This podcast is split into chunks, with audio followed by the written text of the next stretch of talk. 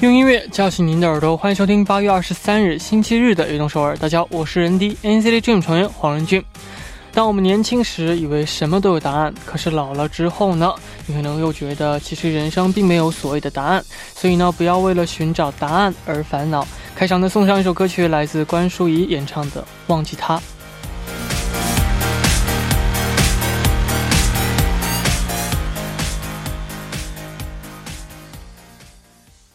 欢迎大家走进八月二十三日的运动社文。我们刚刚听到的歌曲是来自关淑怡演唱的《忘记他》。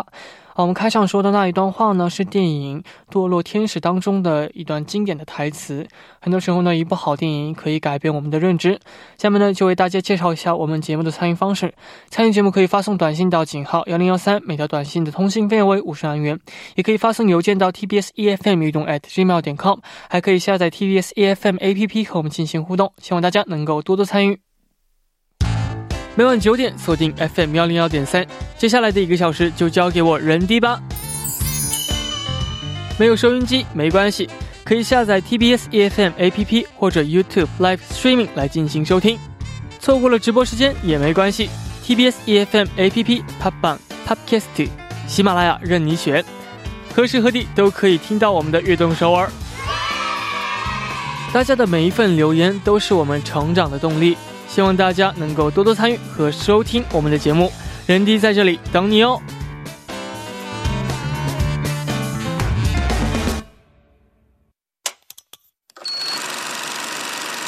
Hey, it's starting. Yeah, come on.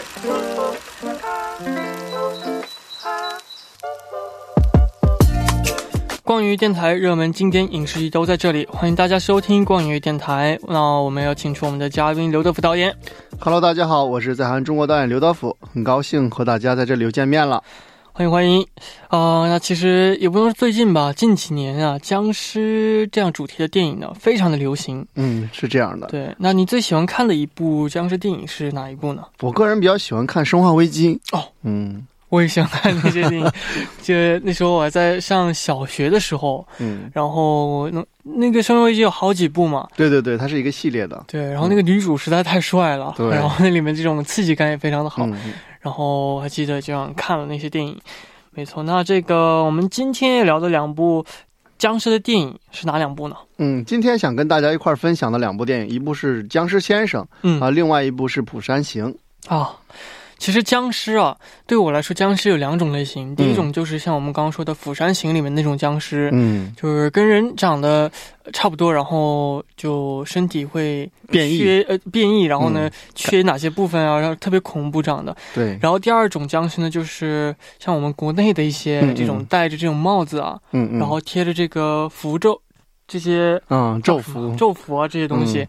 然后把就是双手举起来，然后蹦的这种僵尸，比较清朝式的这种，没错没错。对啊，其实我小时候看这个《僵尸先生》啊，是非常对我来说是非常恐怖的一部电影。那我们先来聊一聊这部电影啊。那这个这部电影其实已经啊非常有年头了。对，嗯，是在一九八五年拍摄的。对，这是一部比较老的电影，一九八五年，它是在这个香港上映的一部僵尸电影。嗯啊，它是由这个。呃，环亚影视发行的洪金宝监制的一部，呃，这个鬼神题材的，应该算没错没错。嗯，哦，那这部电影大概剧情是怎样的呢？啊，这部电影的影片它主要是讲述这个民国初期的时候，它有一个这种富贵乡绅叫任发，任发的先父在当年就是啊威逼利诱求得一块风水宝地哈，那经这个风水先生指点下葬二十年之后，必须起坟迁葬。才能造福子孙，啊，那所以这个人发就请来了这个林正英饰演的这个道士九叔嘛，和他两个徒弟一块儿进行这个迁葬仪式。那未料就是尸体他就就未腐，哦，变成了一种僵尸，然后在这个过程当中展开了这个呃一系列的就是斗法斗争吧。哦，嗯，没错。其实这里面我们刚刚也说到啊，这里出现的僵尸和欧美片当中出现的这种僵尸是不太一样的。对对对，是这样的。就是刚才你也提到了嘛，就是，呃，我是觉得就是它是东方的僵尸跟西方的僵尸的一个概念嘛。东方的僵尸就是大多大家啊比较习惯。的就是清朝，清朝的这种装束哈，它长的这种伶牙俐齿，也是啊以吸血为主，整个身体是僵硬的，它是以行动的时候是以跳动为主，嗯啊，那像这种的话，其实还是有历史依据的哈。哦，它是就是呃，怎么说呢？历史上过来的有很多这种干瘪的叫干尸嗯啊。我们如果去博物馆的话，可以看到，比如比较流、比较出名的，像这种新疆楼兰古尸啊啊，啊，包括这个马王堆女尸，嗯，包括这个这个少林高僧的这个干尸啊，它都属于这种僵尸系列。嗯嗯，那像这种欧美题材的僵尸，其实国内的更多叫它叫丧尸题材。啊，对对对啊它就对，刚才要咱提到这个《生化危机》嘛，它属于人的身体变异啊，被外来的这种病菌所侵蚀，导致于变成一种行尸走肉，嗯就是没有，就是没有没有没有思考、没有脑子的这种灵种。魂意识啊，，对对对，啊，但它的共同点都是咬人嗜血。嗯，嗯，哦，感觉。嗯、其实感觉这个像国内这些僵尸的话，其实数量不是很多，但是各个僵尸它的都非常厉害，不容易死。我觉得，因为为什么呢？因为咱们东方题材这种僵尸吧，它都是有历史依据的，而且嗯都是呃百年以上的啊，嗯带有一种怨气或者其他的这种。嗯对对对嗯，但是这个像欧美这方面的僵尸的话，其实电影里面都一样，差不多就是击中脑了的话，它就死掉了。其实，但是很大片他们是，对对对，因为他们是病菌感染嘛。对对对，嗯，是的。那你觉得哪一种类型的僵尸更恐怖一些？我个人还是比较喜欢就是东方的这种僵尸啊，因为确实它带有了很多就是这种历史的色彩啊嗯。没错，啊，那这样的话，其实给人想象的空间就是更丰富一点。嗯也包括就是我们看电影当中，其实它有很多就是说感觉就发生在我们身边的这种这种感受哈，包括他还在电影当中用到一些很搞笑的桥段，也是很东方的幽默嗯，啊。我觉得在小时候的时候看到这种特殊的化妆啊啊，觉得是真的让我窒息。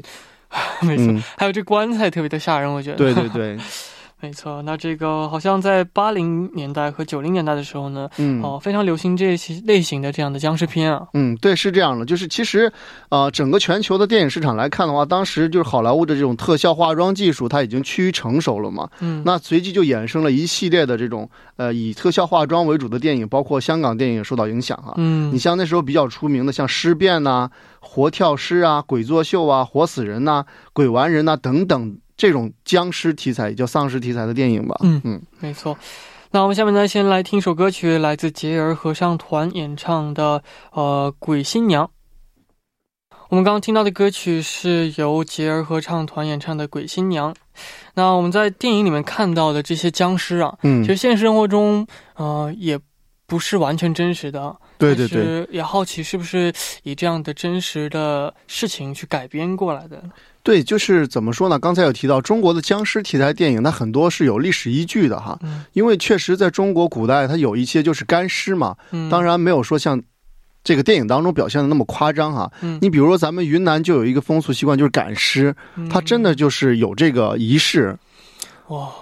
如果知道这些东西，然后看这些电影的话，感觉会更加的对对对，喜欢感喜欢这种恐怖题材的这种一波呃朋友们吧，烧发烧友们，他们真的就会去体验这种赶尸，去云南啊，去一些就是鬼屋啊，嗯包括呃北京有一个就是呃那个叫什么京城，嗯嗯什么？是一个鬼屋吗？对对对，也是一个很出名的鬼屋。哦哇，真的是 感觉有些朋友们真的是胆子非常大，然后也去敢去尝试啊，对啊，最。就是去年的话，不，你那个君子言，嗯，他们也有很多国内朋友去专门去看那个医院呢。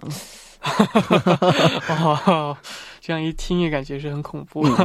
那我们回到这部电影上来啊，好，呃，这部电影的这个演员啊、也应该说是监制吧，对对对。是，洪金宝嘛，嗯。也是一位非常优秀的演员啊。嗯，就是那简单跟大家介绍一下洪金宝吧，就是他是一九五二年出生于香港的，就是中国演员了。嗯，他本人是导演，也做这个动作指导，包括监制啊、编剧啊，嗯啊，他参与到很多就是有关电影这种比较重要的职务哈。嗯，其实洪金宝来说的话，我认识他的第一部电影是他跟成龙大哥有一部戏叫《A 计划》的电影，不知道你看过没看？这个很有名。对对，那个也是一个，它是一个喜剧动作片啊。嗯，其实洪金宝幼年他生性就是喜爱玩耍嘛，他一九五八年他就是被送入了叫啊、这个于占元创办的就是中国戏曲学院京剧系班里学习啊。当时啊、他们这波人就是元字辈的师兄弟比较出名嗯啊，像成龙就在内。包括有元彪啊、元华、元奎、元秋、元武等，他们号称七小福。哦，啊，那这个洪金宝的艺名是元龙。嗯嗯嗯，其实这样的话，他从一九六六年开始就就担当了这个电影的动作指导，包括他到一九七零年的时候，他自己创办了就是洪家班儿。嗯啊，这也是比较出名的，就是那洪家班儿的当中就包含了他的师兄弟成龙跟元彪、元奎、元华哈嗯啊，成为了当时这个。呃，动作指导的这种主力军呐、嗯那包括后来就是参加到这个洪家班的，包括有曾志伟跟林正英，嗯啊，也是很出名的。那这样的话，他在一九七一年就拍了这个动作片，就是《夺命双剑》，就一下获得了这个啊台湾第一届的金龙金龙奖的最佳动作设计奖。啊嗯，包括他一九七三年跟李小龙的正式合作，啊，这个《龙争虎斗》嗯啊，到他一九八零年就是自编自导的这种僵尸题材的电影一样，像《鬼打鬼》啊等，和在香港是有很重要的这种票房许检力的。嗯包括他也本人也是这个香港僵尸片的开山，开山之祖了，有点。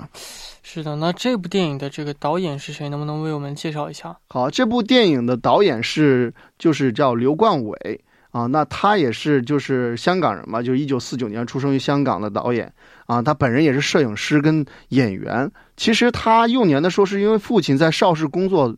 啊，他是一个美工、美术老师。嗯，那这样的话，他小时候就在片场耳濡目染了很多就是有关电影的知识哈。嗯那这样的话，其实他渐渐的就是接触到了电影这个行列。其实这样说起来，跟美术有关，就不禁让我们想起了冯小刚导演，他其实也是美术出身的哈。嗯刘冠伟导演就是从这个一九七九年，其实啊、跟这个洪金宝这个结缘吧，那就是在经过洪金宝的允许之下就，啊拍摄了自己的处女之作。啊、叫做这个呃无招胜有招。嗯那之后才跟这个洪金宝又再次合作这个动作片，叫叫甩牙老虎包括到直到一九八五年，就是拍的这个僵尸先生，嗯彻底的就是，呃，改变了他就是整个这个导演生涯了。因为当时他的这个香港的票房很高啊，席卷了两千多万港币的票房啊，同期在香港总年度排行第五，也获得了香港这个电影金像奖的最佳导演提名。非常的厉害啊。，对，好，那我们下面呢，先来听一首歌曲，过后呢，继续来聊。下面一起来听来自萧敬腾演唱的《僵尸全明星》。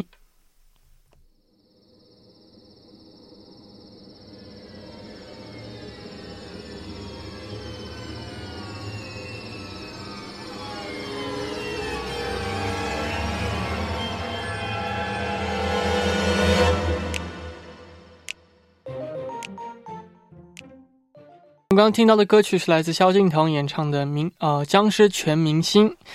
那我们刚刚聊到的那部电影呢，是不仅是票场票房呢非常的高，嗯，哦、而且呢还获得了很多的奖项啊。对对对，嗯，那哦、这部电影虽然是一部恐怖电影，但是里面呢也有很多这样喜剧的元素，我觉得这个非常棒，因为看起来不光恐怖，然后还能感觉有一些搞笑的地方。对，是这样的。嗯啊，其实就是整个电影它赚钱虽然赚了很多哈，但它嗯并非就是在这个电影节上是一个就是啊、比较较好的大片哈啊，因为它当时在香港只获得了这个就视觉娱乐的这个呃最佳音乐大奖哈，其实。包括其他的就是最佳导演啊、最佳演员、最佳摄影啊、最佳编剧啊、最佳美术等等十项大奖的提名，他只拿到了这个提名，嗯啊，这就也证明了，就是类型片的电影当中，它跟这个在艺术上的造诣，其实可能就是在电影节上没有被关注那么高。嗯，是的。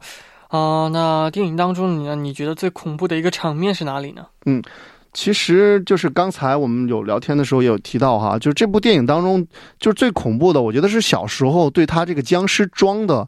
啊、化妆是非常非常恐怖的。我记得小时候我第一次看这个的时候，是我看电影有史以来就是唯一吓到我要想要去上厕所的 一部电影哈。哦，啊，但是今天再反过来再看这部电影的话，其实有很多就是特效妆嘛，可能确实有些粗糙啊。嗯没错没错。因为当时的话，其实那些特效妆其实对我们来说就是特别的恐怖，但是现在的话，都知道所有电影的这个特效化妆技术都已经非常非常高了。对对对，所以我们再回到以前看那些电影的话，可能会觉得嗯啊、有能看得出来这好像不是僵尸。对对对，没错，嗯，哦、那这部电影当中有没有给你留下印象深刻的这样的一场戏呢？嗯，应该是就是钱小豪跟这个许冠英一起就是谈墨封官的那场戏哈，就是在开场没多长时间的一部分啊，就是他们师徒之间有聊。这个呃人分好人坏人呐、嗯，还有和人呃人为什么变成僵尸啊，在讨论这个话题的时候，就一边谈墨在那个棺材上用墨汁要封住这个呃僵尸嘛哈。嗯我觉得这个就是非常幽默的表演哈，但是讨论的话题却是很好的，包括后来呃也成为了就是这个洪金宝这是比较经典的电影台词，就是说做人要争气啊，做鬼要断气。是的那你印象深刻的部分有吗？啊，我的话其实我觉得，嗯、电影当中就是很多这种像你刚刚说的赶僵尸，对对对。这么说吧，嗯。那种场面都让我觉得很恐怖，因为我不知道他每次跳一下这个符咒都会掉下来的感觉，然后就啊，每次都特别的呃，就是放不了心的感觉，呃，非常揪心，怕它掉下来，对不对啊？是的，嗯，啊，没错。那你是怎么评价这部电影的呢？呃，《僵尸先生》这部电影，它诞生于香港的电影的黄金时期哈，我觉得它开创了就是中国呃僵尸电影的先河，也成为了这种香港这个灵幻功夫片的这种巅峰之作，因为它嗯席卷了很很高的票房嘛，啊、嗯也开启了就是香港这个僵尸电影的一个大时代。没错，嗯，好，那我们第一部呢就聊了这些电影，这部电影啊，我们第一部的最后呢也送上一首歌曲，来自 Linkin Park 演唱的《The Messenger》。那我们第二部见。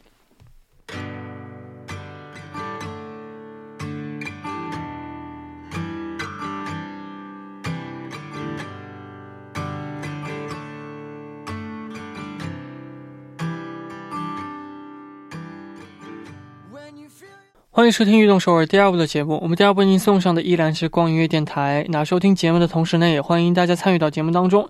您可以发送短信到井号幺零幺三，每条短信的通信费用为五十韩元。那希望大家能够多多参与。好，下面呢也继续我们的每周日的固定栏目《光音乐电台》，旁边依然是我们的刘德福导演。Hello，大家好，我是刘德福。那第一部我们聊的电影呢是《僵尸先生》，第二部呢我们就一起来聊一部呃也是这个僵尸的电影《釜山行》。嗯哦、它是一部这个非常优秀的丧尸片。那我们先大概了解一下剧情。嗯，好啊，就是它整个电影讲述的是一个单亲爸爸石宇跟女儿这个秀安乘坐这个 K T K T X 这种高速列车哈往釜山走、啊。那列车上由一位少女身上就是带有了这个呃僵尸病毒啊，就肆肆意扩散起来了啊，导致整个列车与顷刻之间陷入了一种灾难的状态啊。嗯那整个就是说从首尔开往这个釜山的这这趟列车上发生的所有故事。嗯，嗯。没错哦。那这个听说这还有个前传《首尔站》，你有看过吗？啊，是的，首尔站我也看过，它是一个动画电影，嗯对对，它是一个动画电影，其实是同一个导演的这个作品。嗯，那也是因为就是之前这个首尔站在这个富川国际电影节获得好评之后，嗯，才做真人版的。没错哦。首尔站也非常的好玩。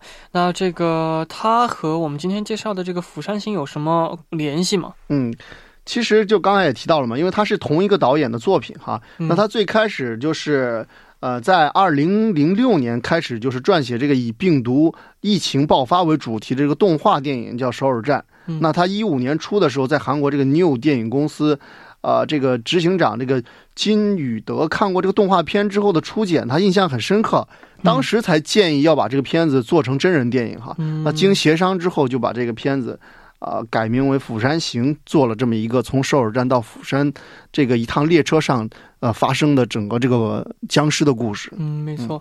其实僵尸电影当中啊，扮演僵尸的演员是非常重要的。对，哦、听说这个很多电影都会请这些专门的舞蹈家去嗯扮演这个僵尸，因为动作都很扭曲嘛。嗯，对，所以就是剧组的在这种影片拍摄之前，大多会都投入到这个训练当中哈。那这样训练的话，基本上周期也都是六个月左右的样子。他会请一些专门的这种啊、舞蹈家给他们去设计这些动作哈，因为哦僵尸在病毒感染之后，他身体是属于一个畸形的状态哈。嗯，那这样的话，如果没有动作指导的话，其实拍的就会让我们感觉很差、啊，尴尬，对对，很尴尬嘛。没错。哦，那这个电影呢，主要是以列车，呃，就是为这样主的场景的。嗯，那这个刚刚听导演说，嗯这个也有一部分是真的是在列车里面拍摄的。对对对，因为就是《釜山行》的话，它的呃外景啊，包括就是车厢内的景比较多，嗯，因为之前确实有拍摄到就是首尔站呐、像东大邱站呐、像这种呃兴信站呐、插桥站呐、以及釜山站呐、它的外景那这些就是很清楚的，我们就是他在外景直接实地取景啊，包括有一些车厢的镜头的部分，它是它是在棚里去拍摄的。嗯嗯，也看到那个那个场景，就拍摄的那个花絮，对。呃，后面是那个大屏幕，然后 这个播放着这种列车外面的风景啊，啊，对，因为有很多就是特殊的场景之后，它不可能就完全在车厢内拍摄哈。嗯，第一是空间问题，第二就是说确实有这么多演员是很难控制的，嗯尤其这种列车在行驶过程当中。对对对对好，那我们下面呢，一起来听一首歌曲，来自 John Mayer 演唱的《Stop the Train》。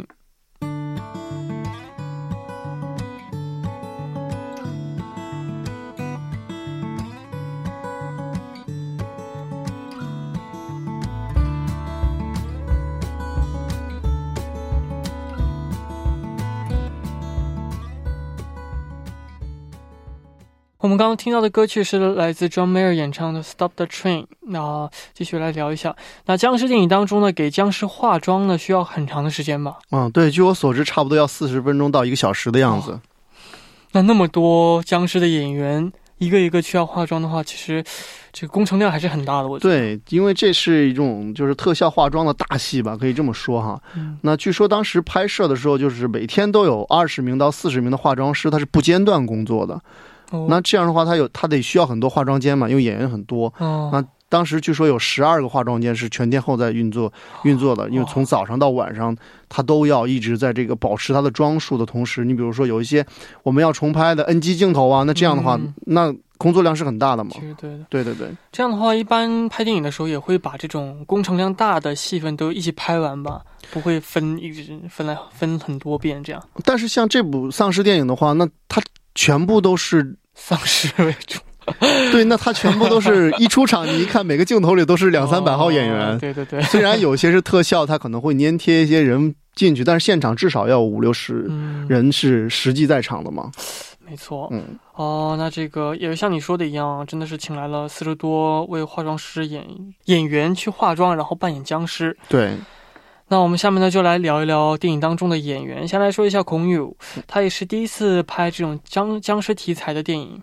对的，是的，他第一次就是拍摄这种题材的电影哈，啊，那在这种在这种灾难电影当中挑战自己的就是这种演技哈跟动作，啊，我觉得他在这个片子当中呢，就是演了这个主人公叫这个孔时宇，嗯，那该片其实也给他带来一些声誉吧，在第六十九届戛纳电影节当中啊，展映单元亮相啊，包括观影人次达到这个一千一百五十六万多观影人次哈，嗯。在同年这个韩国票房上也创造了就是新的记录，嗯。嗯，哦，那除了孔勇之外呢，也有很多我们熟知的实力派演员参与其中，对吧？对的，就是他还有这个郑玉美跟这个马东锡，我们比较熟悉的两位演员哈。嗯。郑玉美的话，可能呃，就是大家相对比较熟悉，因为他是这个八三年出生，然后他零四年就就是演了很多短片电影啊，包括就是宝丽来的使用方法啊，包括就是智齿啊，包括家族的诞生啊，包括这个玉溪的电影。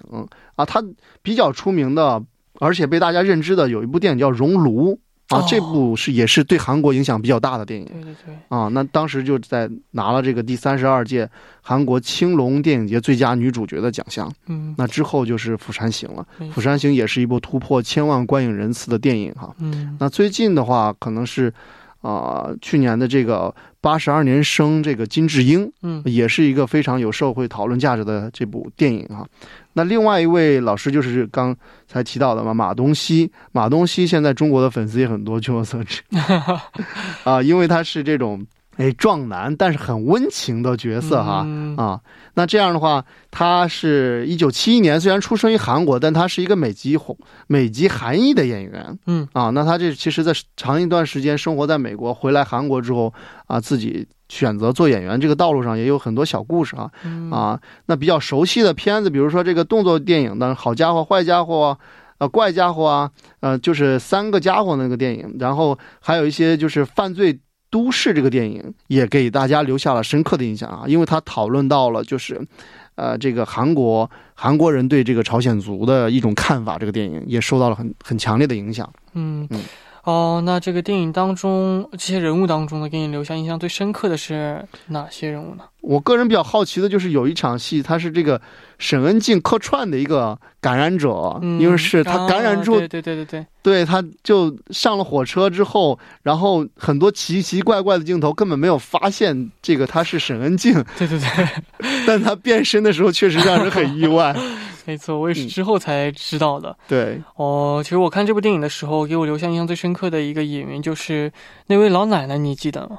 嗯，他有两位老奶奶，两位老奶奶，然后一位是变成僵尸的一位老奶奶。对，，嗯，然后她真的是让我真的是很想，就是唯一这部电影当中让我想流泪的一次，就是那、哦。那一部，就是那一镜头。对他本人的，其实跟他本人的感觉很像哈。我有嗯、我有真的跟他在一起合作过，哦，啊，他确实是一个比较这种感人的，就 很容易让我想起小时候的奶奶，跟奶奶一起生活的那个时候。没错，而且哦、呃她是不是就是那个《与神同行》里面最后一个哑巴妈妈的那个角色的扮演者？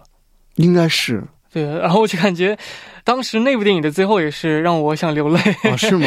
两部好像都是他，然后就觉得哇，这位演员真的是，嗯，其实这个这个戏让我感觉很棒。嗯，对，其实就是韩国电影这个优秀的创造点，值得我们学习的就是他催泪的这种导演手法啊。嗯，没错啊、那我们下面呢，先来听一首歌曲，来自空佑演唱的《Loraso》。자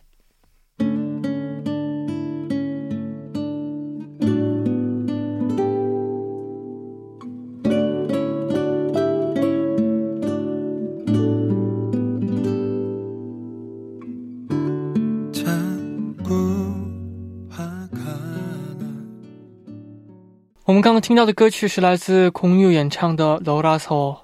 哦，那这部电影的这个当年的这样票房和口碑都非常的好啊。嗯，对是这样的，就是《釜山行》，它是就是二零一六年嘛，七月份在韩国上映的哈。其实它首日的票房已经超过了就是八十七万观影人次哈，嗯也创造了这个韩国历史上首日观影人次最高的记录。那随即的话，它到这个啊七月二十号上映到七月二十三号就已经达到了这个一百二二十八万观影人次。那这样的话，就是一次一次在刷新记录，直到就是呃整个年末哈，年末的话下来之后，它是一千一百五十六万观影人次，就成为了这个同年就是韩国电影最高票房的记录者。嗯，没错。其实这部电影当中啊，没有什么超级英雄，都是一些小人物啊。嗯嗯嗯，其实这就是这个韩国电影的当中跟美国电影最大的区别哈。美国可能电影当中会讲了很多超级英雄的故事，但韩国电影当中它大多是，呃，打亲情牌，都是普通的这种人民嗯。啊、像这里孔佑出演的这个证券公司经理哈，那包括一些年轻的这种呃列车列车员呐、啊，包括这个公交车站的这个呃公司的呃个高干呐、包括这个露宿者呀、呃，包括年轻夫妇，就是马东锡跟那个郑玉梅演的这种年轻夫妇啊，包括一些高中生啊，嗯都是我们身边的这种啊、人物。嗯，没错。哦、那这部电影当中给你留下印象比较深刻的这样的一场戏是哪里呢？